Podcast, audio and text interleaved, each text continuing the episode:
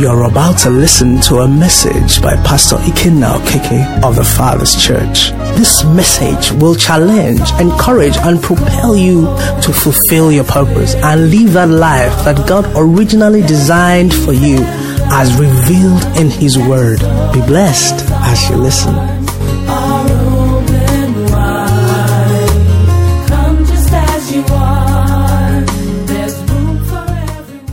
Hallelujah. Uh, one of the things, you know, from last Wednesday was that we understood or we are reminded that the Christian life is not a fun fair. What is it? It's a warfare. Praise the Lord. And, you know, it's a mindset that you and I need to cultivate. It's a mindset that we need to embrace. In fact, it makes all the difference when you understand what it is about. I remember in my um, first year in the university, you know how you're just excited, finally, you're no longer a student, you're now a campus guy, a campus babe. And uh, we had this lecturer, Ghanaian, who never failed to remind us that a degree, a degree, is not a mango fruit that you pluck from a tree. A degree is not a mango fruit that you pluck from a tree. you know, with his Ghanaian accent. And I, I wish I really had, um, you know, taken him more seriously. I'm sure I would have done better. But he kept saying that to us, you know. And he must have had his good reasons because, you know, you step out from secondary school where you're made to do what you should do. And you enter the university where you're allowed to do what you want. Failure rate in university is more than failure rate in secondary school. Because in secondary school, you're made to do what you should do. But in the university, you're free to do what you want to do. It's just that the results won't change. You get the results you work for. Praise the Lord. So in secondary school, they give you assignments, you don't do it, they punish you immediately, and they make sure you do it. But in the university, whether you attend lectures, whether you do assignment, you're free. You know, the only thing is that the whole thing is being aggregated. And when you're done in the school, they'll say whether it's attempted school, third class, second class, you know. That's when the whole thing now pops up. And you see that really all these things we are counting. Praise the Lord. The same thing it is with a Christian life. You can start your Christian journey, and you know the message of salvation, the Bible aptly calls it the good news. Praise the Lord. It's the good news. It is the greatest news ever heard and the best news ever preached. That's why we are privileged to have the opportunity to share the gospel with anybody. Praise the Lord. Okay? There's a preacher that said he was so excited about the gospel that he went into the forest and was preaching, you know, um, the Amazon forest, and was just preaching and preaching the gospel, just preaching, proclaiming the gospel. And he said, sometime in his life, either a couple of years or a decade later, he met a man who told him that he got saved under his ministration. And he was, you know, just okay. But the man said, Have you bothered to ask where I heard you preach? And he said, No. He said, They were logging wood in some forest, you know, and they heard a man preaching in the middle of the forest. and they said, What's wrong with this man? So they all listened. He said he was amongst those that gave their lives to Christ in that forest. Praise the Lord. But the man never knew anybody had him. Okay? So preach the gospel anywhere. Praise the Lord. Preach it to whoever, whatever. It's the greatest news ever. And you see, it's so sweet that he heard, For God so loved the world that he gave his only begotten Son, that whosoever believes in him should not perish but have everlasting life. In fact, you look at that and you wonder, how could anybody hear the gospel and turn his back on it? But the Bible says the God of this world had what? Blinded the minds of those who do not believe, lest the light of the glorious gospel of Christ will shine on them. Okay? So there are deep things at the back of it. That's why one of the major things in winning any soul is the prayer of intercession. That the eyes of their minds will be what? Opened. Praise the Lord. So that the gospel can shine in.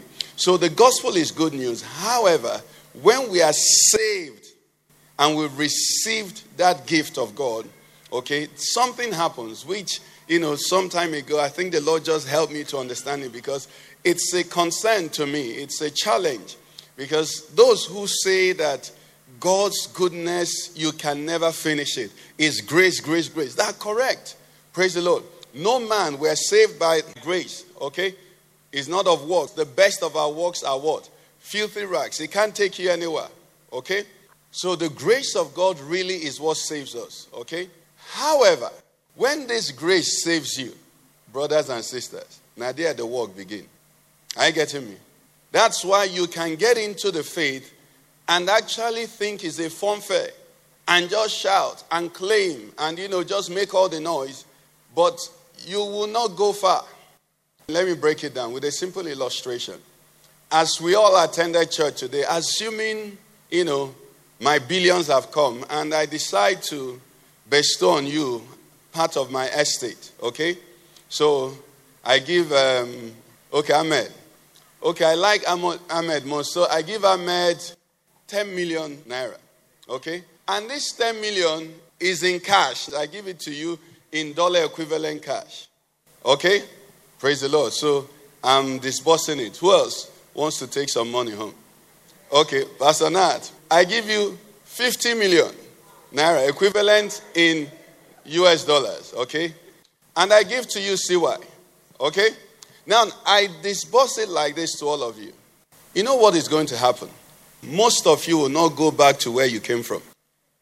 Ahmed, will you go to your house tonight with $50,000 cash?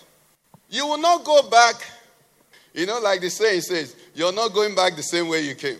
Even those who came by Keke Napep, they will not call ordinary Uber, they'll call executive bulletproof Uber. What has changed? Grace has met you with a gift, but the gift has changed your orientation. Life is no longer the same. That's what it is with salvation. That's what it is. The gift is free, but the gift has a responsibility. Once it's given to you, everything changes. Praise the Lord. Okay, let's even break it down. Simple car. You come, we bless you with a car, give you the key. If you leave it here tonight, it won't be yours tomorrow. Some of us won't go back the same place. Some of us who don't know how to drive have to get a driver. Are you getting what I mean? It's a free gift, but it changes you. It changes everything. It changes everything about you. That's what salvation does. It transforms you. You can't be the same. The people you were laughing with, you get that type of money. Some of your friends, you won't answer their call because they can sniff money. now, where are you? He said, I know they. I know they at all. Are you in church? I know they. Are you at home? I know they. I don't want to see you. What has happened? You have received something. Praise the Lord. Now, we use money, we use cash. The greatest gift is what we have received the gift of salvation in Christ Jesus. You can't have salvation and behave anyhow. You can't have salvation and talk anyhow. You can't have salvation and go anywhere. So the moment you have this gift, which comes like you know, we can use fanfare, you now enter into a warfare. That's what I'm trying to explain. Praise the Lord. In the first instance, before you and I had it, we were captives of the devil. Now, if you're a captive of the devil, he maintains you. Praise the Lord. Did I communicate that? Kidnappers maintain those they kidnapped, isn't it? Uh-huh. But once those people kidnapped try to escape, the ones who were trying to treat them and feed them, what do they now want to do? To kill them. So we were captives of the devil before we got saved. And he was maintaining us. He didn't mind you know, whatever. We're just, he made, he put the boundaries. But the moment you get saved, he wants to steal, to kill, and to destroy. The warfare begins. Is that understandable? So, Christianity is a warfare. The earlier you understand it, some people have said, I, I didn't used to have all these troubles before I got born again. That's the explanation. Before you got born again, you were in prison. People who are in prison the government gives them clothing. They don't pay NEPA bill. They don't pay water bill. They don't buy food. Am I right? I actually heard that in Denmark, you know, I wish they had application. I would have advised some people to apply that. I may even have applied. In Denmark, their budget for prisoners is almost $300 a day. That's almost 200 and something thousand naira a day. Their budget for their prison. So if you go to prison there and come out and come back to Nigeria, oh Lord. In fact, with this information, some sharp guys will apply.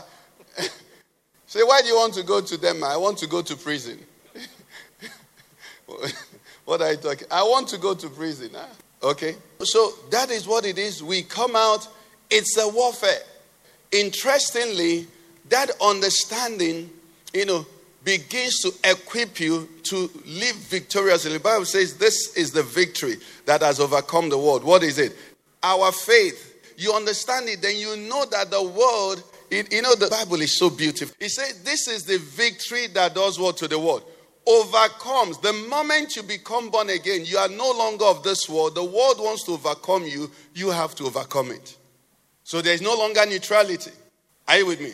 That's why the Bible says, He that loves the world or the things of the world, the love of the Father is not in him. The moment you're, you're born out of the world, but you're still in the world, so the world wants to what? Put you down. And it's your anointing to what? To put it down. God said to Cain, He says what? Sin lies at your and his desires for you. But you should do what? If you don't have the warfare mindset, instead of ruling over sin, sin will rule over you. So that's one of the things we pick from this season. As women in particular, many things have been spoken to us. I think the warfare for women is actually more serious than that of men. Men, do we agree? Praise the Lord. Men, do we agree that women are fighting more battles than we are? Men, you don't agree? Okay. As a man now, your concern is what? You eat, you cover your body with clothing, and you go, right? Do you know the calculations a woman has to go through? Her eyelash, eyebrow, eyelash, lipstick, foundation, top up. She hasn't eaten. Food hasn't entered this calculation. Do you understand? And you know, we used to think that women do that because of men. No, they don't do it because of, they do it because they're women. And this thing is from far. It didn't start now, no.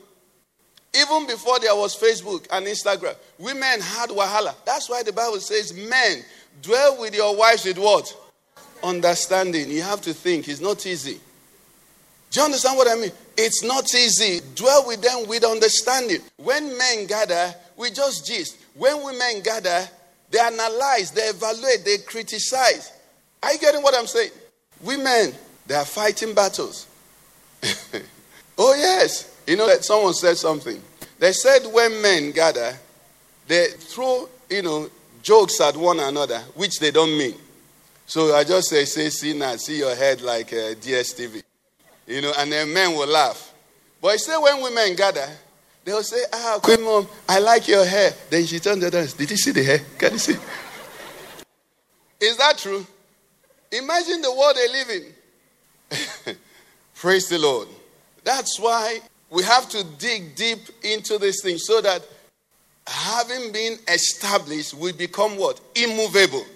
Praise the Lord. You know, men need the faith, women need the faith, Everybody needs the faith. But women in this season, you need to be born again. I'm telling you, women need to be strong in the spirit.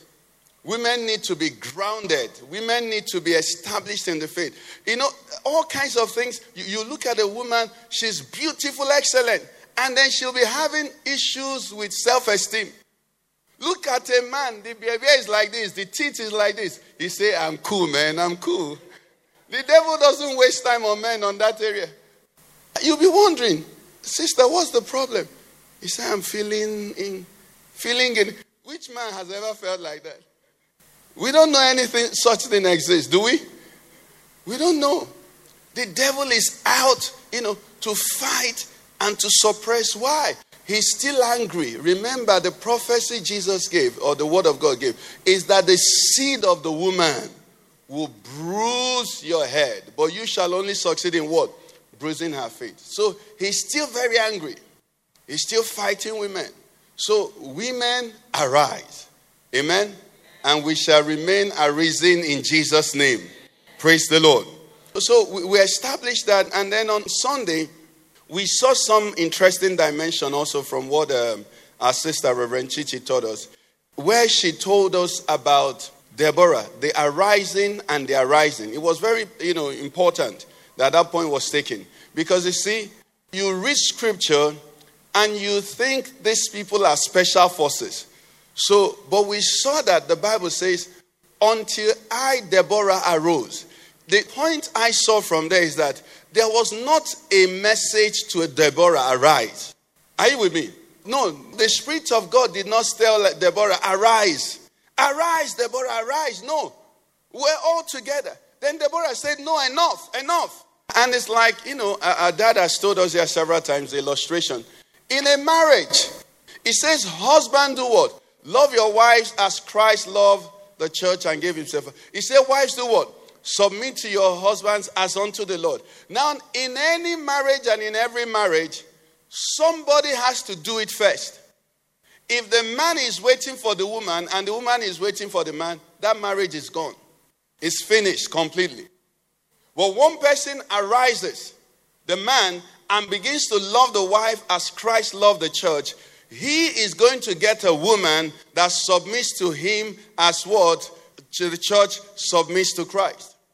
If the woman in that case is the one who first arises and starts loving and respecting and submitting to the man the same way that the church submits to Christ, you know what that woman is going to get? Even if she's married to a beast, that beast will do what? Will begin to love her because it's the word of God, and the word of God does what? It works. But the challenge is who will arise? Who will go first? Praise the Lord. So Deborah said, I arose. Deborah said, I arose. I said, enough is enough. Let's go to the scripture, Judges 5. Deborah said, I am going to get up. And you know, what I perceive happened there is that um, when Deborah arose, was something interesting happened. I believe that when Deborah arose, God said to Deborah, because that passage, we looked at it at Lunch Hour Fellowship here. I'm referring to Judges 5 7, where it says, Village life ceased, it ceased in Israel until I, Deborah, arose. Okay? Praise God. But what I see happening here is that in chapter 4, if you go back to the other chapter now, you see what happened there. Deborah, in her arising, something happened. He said, Then she sent. Let me read from 4. It says, Now Deborah, a prophetess, the wife of Lapidoth, was judging Israel at that time. And she would sit under the palm tree of Deborah between Ramah and Bethel in the mountains of Ephraim. And the children of Israel came up to her for judgment. It says, Then she sent and called for Barak, the son of Abinah, from Kadesh in Naphtali, and said to him, Has not the Lord God of Israel commanded, Go and deploy troops at Mount Tabor? Take with you 10,000 men of the sons of Naphtali and of the sons of Zebulun. What I see happening here is that the thing moved Deborah, and Deborah rose and said, I'm going. And God said, Deborah, calm down. Send for Barak. He is the person that will go. Do you get it now? Deborah arose to go. And God said, At least I've seen someone. But he said, Send for what? Barak. That was what happened. So that's how come in between the first arose and the second arosing. that's what happened. She arose, said, Enough is enough. Now, because you see, if you think too much, they call it the paralysis of analysis. If you think too much how the solution is going to come completely, you will not arise. When Deborah arose, she didn't have the solution. But when she arose, God gave her the solution. Until I, village life, see, what she knows is that this cannot continue. I will not permit this to continue to happen. Now, whether she knew the seven steps to completion, she didn't have it. But when she arose, then they said, send for Barak. And then Deborah became a mother in Israel to Barak. Is somebody getting it now? So, what he's saying is this the stimulus or the stimuli that God permits, and you are sensitive to it, trust Him. Praise the Lord. Take that step. Make that move. And the God who is omnipotent, who is omniscient, and who is omnipresent will take it from there. Somebody say, Praise the Lord. Hallelujah. I'm going to give you an illustration of what I just analyzed. Okay? Come with me to Exodus chapter 2, because the whole idea of what we're looking at is so that every one of us will arise, isn't it? No opportunity will be missed. In Exodus chapter 2, from verse 1, I'll read and I jump. It says, And a man of the house of Levi went and took as wife a daughter of Levi. So the woman conceived and bore a son, and when she saw that he was a beautiful child, she hid him three months. But when she could no longer hide him, she took an ark of bulrushes for him, daubed it with asphalt and pitch, put the child in it, and laid it in the reeds by the river's bank.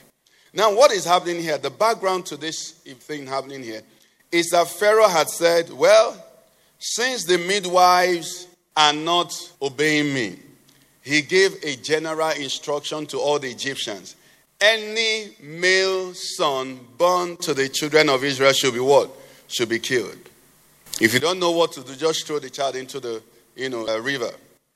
And this woman had this child, Jochebed for her husband Amram, had this child.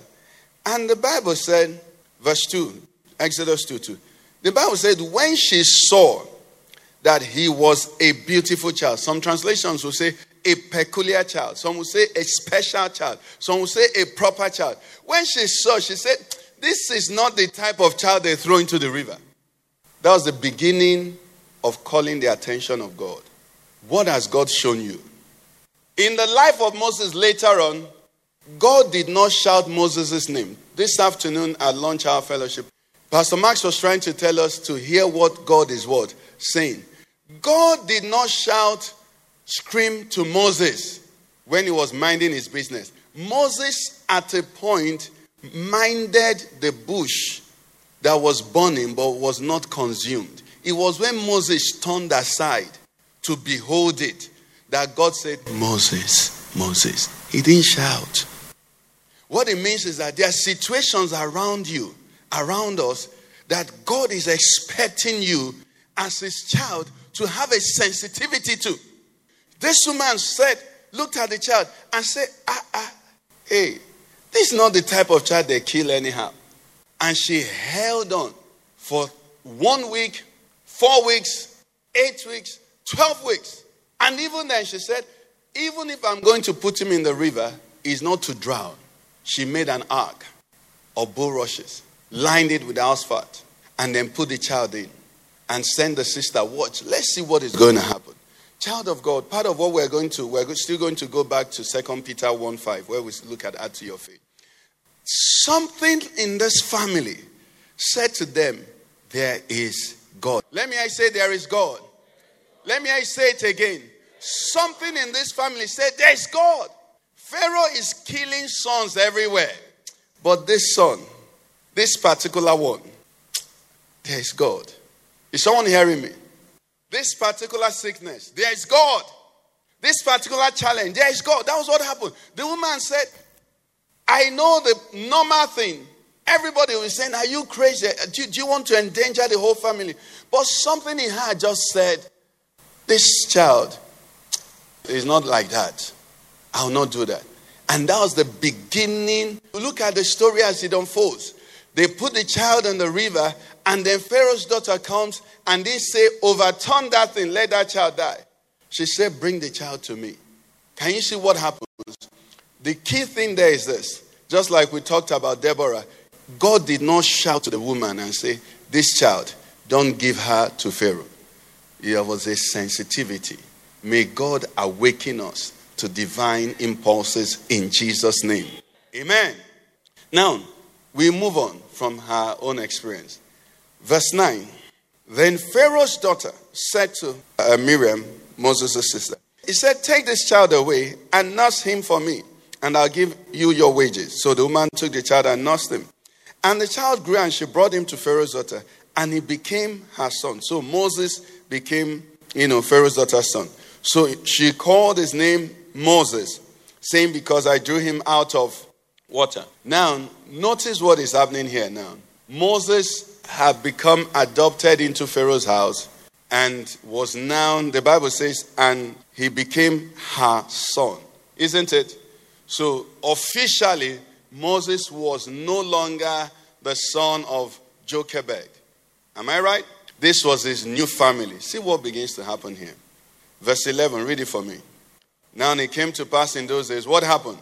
When Moses was what? Now listen now. Hold on a bit. Verse 9 says, Take this child away and nurse him. Verse 10 says, This child became Pharaoh's what? Son. 11 said, This child grew or was grown. Am I right? Now see what happens there. The Bible says, When this child was grown, when Moses was grown, when he was no longer a child, he went out to his brethren and looked at their bodies. Two things there before we move. Who is his brethren now? But who is supposed to be his brethren? When, who were his brethren when he was a child? Clap for yourselves. He became Pharaoh's son. If he's Pharaoh's sons, then Pharaoh's other sons are his brothers. That's his family. But that was when he was a child. When he grew, even though living in the house of Pharaoh, he knew that his brethren were not those in the house of Pharaoh. His brethren were the people of God. That addresses Christianity in the church in Nigeria now. The Christian that is doing tribalism hasn't grown. Any Christian that has grown has one family, the people of God. A Christian cannot say he's Igbo or Yoruba also. He's a Christian first and foremost. But if he has not grown, is someone with me?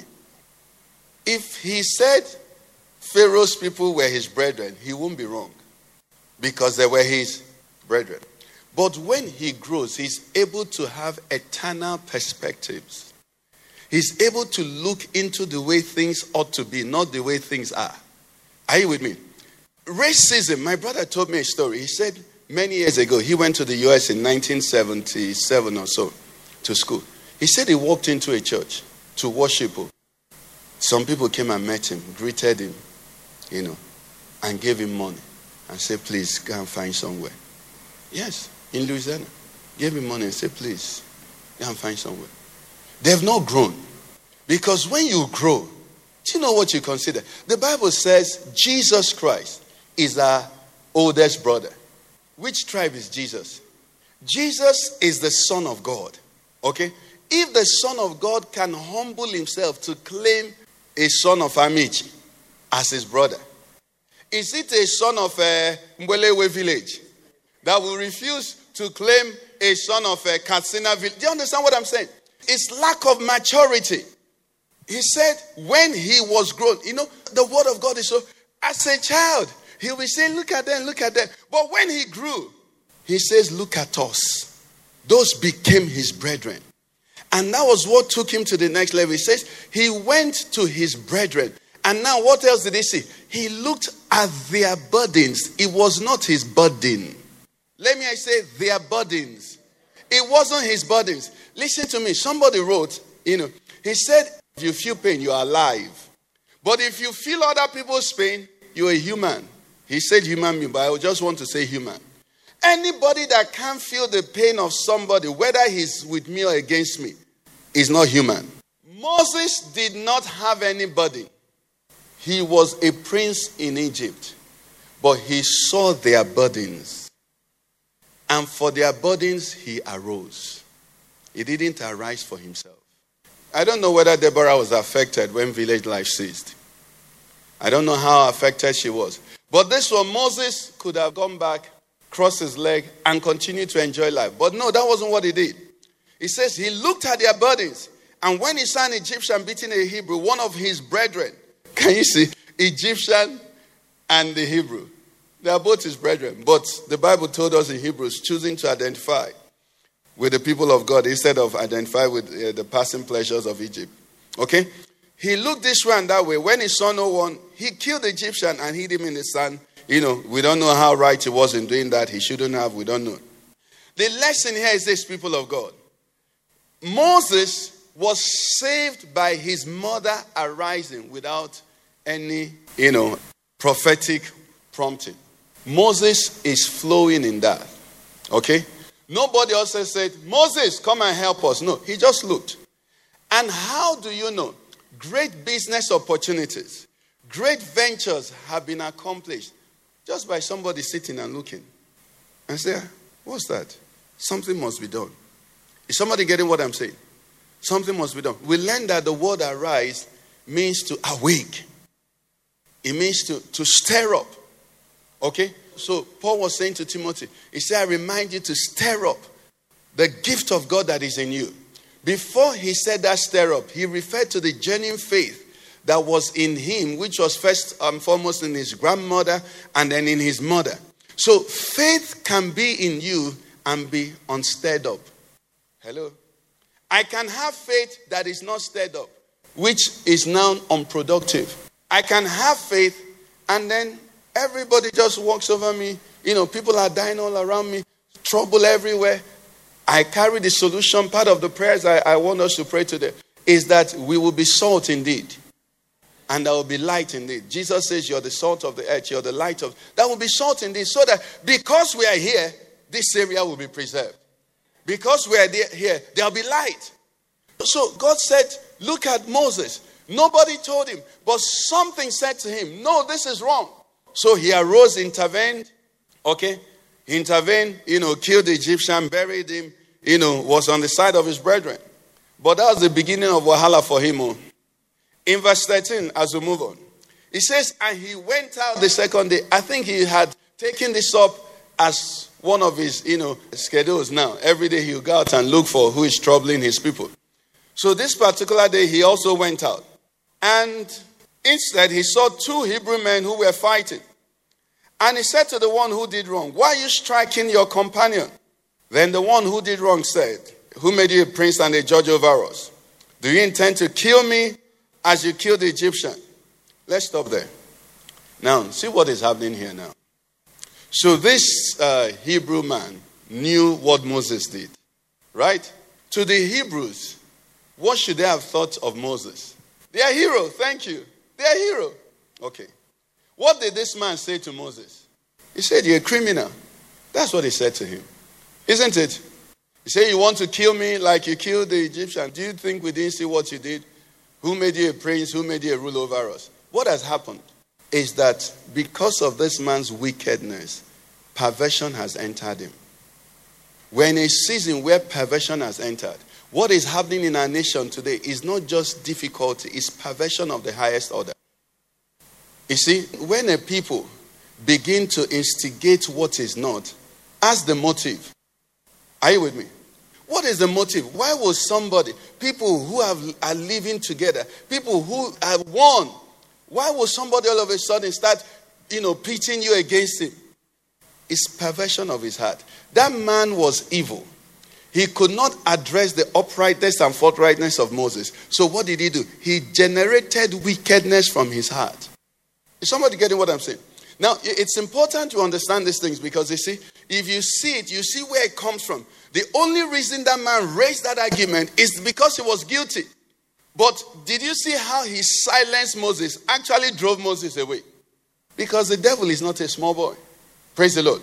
Before you and I got on the screen on the scene, sorry, the devil has been here.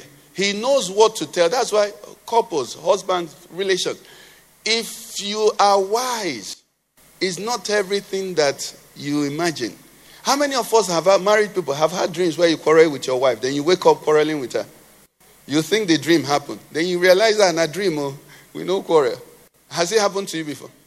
The devil is the devil. Do you understand? Perversion.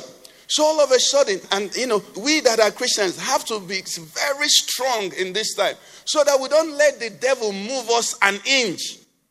Because he makes you now all of a sudden start hating somebody for no reason. Only because his interest is affected.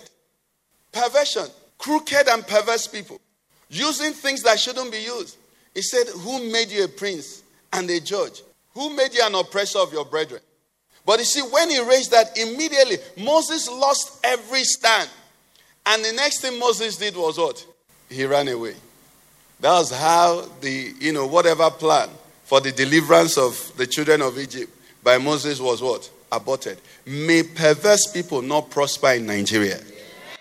May they not prosper amongst us. In the name of Jesus, may they not take what is plain and just twist it. How can a tribe be your problem just for election purposes? But for business purposes, they're your heroes. Do you understand? How can it be? It doesn't make sense. But wickedness must find expression and they must twist something. But the beautiful thing we see there is that in this very account, see what happened there. I said and I said, Lord, you're amazing. Didn't the Bible say all things work together for good? See what happened there. So Moses ran away. Surely this thing is known. That's the last part of 14. 15 says, When Pharaoh heard of this matter, he sought to kill Moses, but Moses fled from the face of Pharaoh and dwelt in the land of Midian, and he sat down by a well. Now, see this part 16. 16 says, Now the priest of Midian had seven daughters, and they came and drew water, and they filled their troughs to water their father's flock. Then the shepherds came and drove them away. But what happened? Moses did what? Moses arose because it was inside of him. You can't stop him from being good. Listen, if people can stop you from being good, your good did not cook well. He tried to deliver in Egypt, they chased him away. He found himself in Midian, sitting. He was sitting down thinking about his life, waiting Moses go do. But in that situation, he saw injustice. And he said, Moses will never tolerate injustice, no matter the land, whether in Egypt or Midian. He stood up. I feel like saying, let's just pray and go. Is that not enough to hear for today? Wherever the injustice is, Moses said, I will not tolerate it. He didn't know where he was. He didn't know whether the shepherds were the mafias of the land. He didn't care. He was one Moses, there were shepherds. They could have killed him and buried him, and that would be the end of Moses.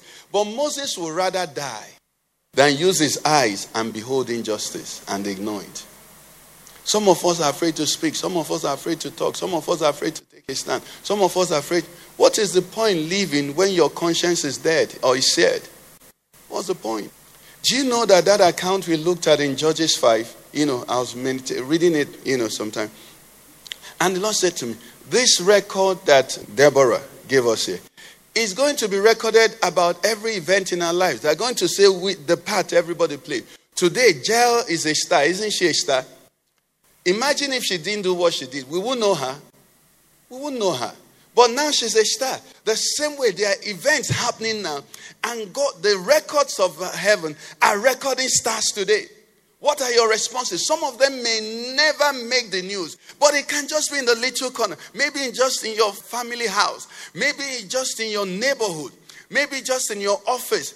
God is saying to you and I, you are the salt of the earth. You are the light of the world. The truth is this the unbeliever, there is no expectation on them. The one who doesn't know Christ, there is no expectation. The unbelievers, they are lost. They're in darkness. The prince of the power of the air has total control over them. Praise the Lord. But we are children of light. So the question is this like uh, uh, Reverend Chichi made us understand. Everywhere we are, that's God's intent. That's why you're there. That's why you're hearing what you're hearing. That's why you're seeing what you're seeing. You cannot afford to remain silent. Why? Moses did not. He stood up and said, This won't happen. Praise the Lord. Praise Jesus. So the Bible says Moses stood up and helped them. I want to read somewhere and then we'll leave Moses and go somewhere else. So this is what happened. So he stood up, helped them, watered, you know, filled their troughs with water. Now, these uh, daughters of Reuel went home. And their father asked them, verse 18, How is it that you have come so soon today, right?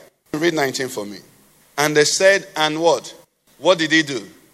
Listen, the anointing to be who you are will give you introduction everywhere.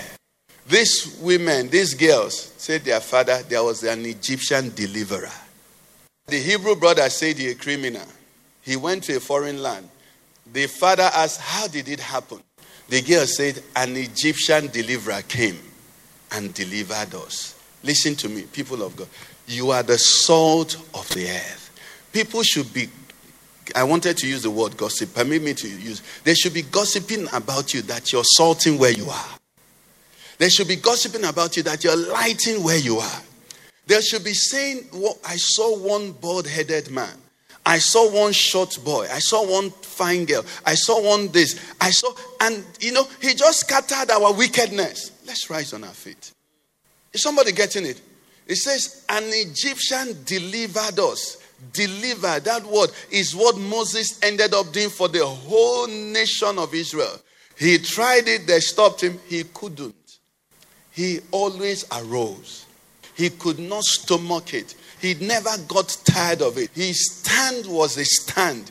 Moses was who he was. That's how come after 40 years in the backside of the wilderness, when God wanted a deliverer for Israel, God went there and fetched him because he was the deliverer inside of him. He didn't do it because he was Israel. He didn't do it because he was Hebrew. He didn't do it because he was in Egypt. He just did it because that is what is to be done.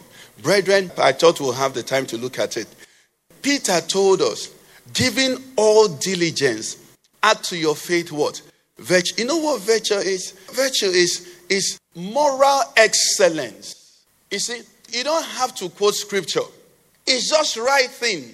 Are you getting me? Now, if they say add to your faith, faith is the one that will quote scripture.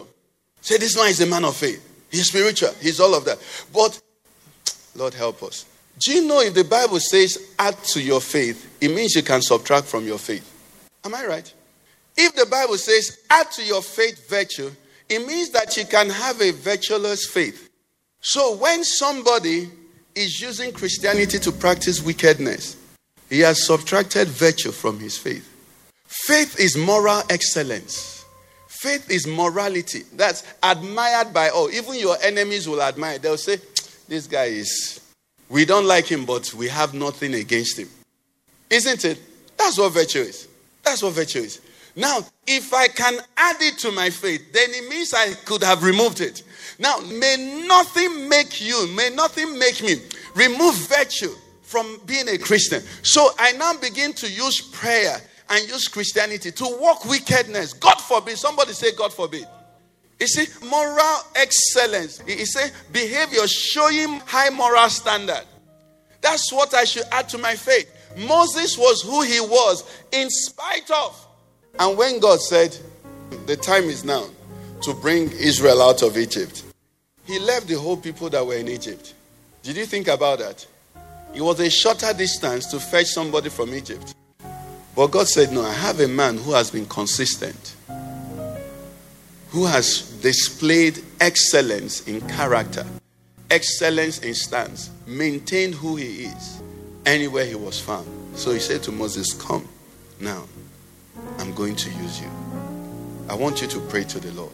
Give me grace, give me enablement to walk in moral excellence. You are born again. We are all born again here. Lord, you said I am salt. Lord, help me to be salt. Lord, I want to be salt. Especially our society is decaying. Our world is decaying. There's so much decay everywhere. Lord, help me to be salt. Lord, preserve somebody through me. Even if it's one person that I turn around from this madness of my time. Lord, even if it's two persons, if it's a family, if it's in my family, Lord, help me to be a witness to them and tell them, stop this thing. It's not good. Lord, help me.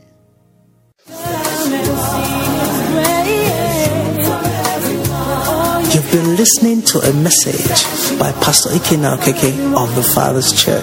We are sure you've been blessed. We invite you to worship with us at Eden Center, Banex Gwarimpa Expressway, near Next Carry, Abuja. For telephone 09290900 or 0703158804. You can find us online at www.thefatherschurchonline.org. God bless you.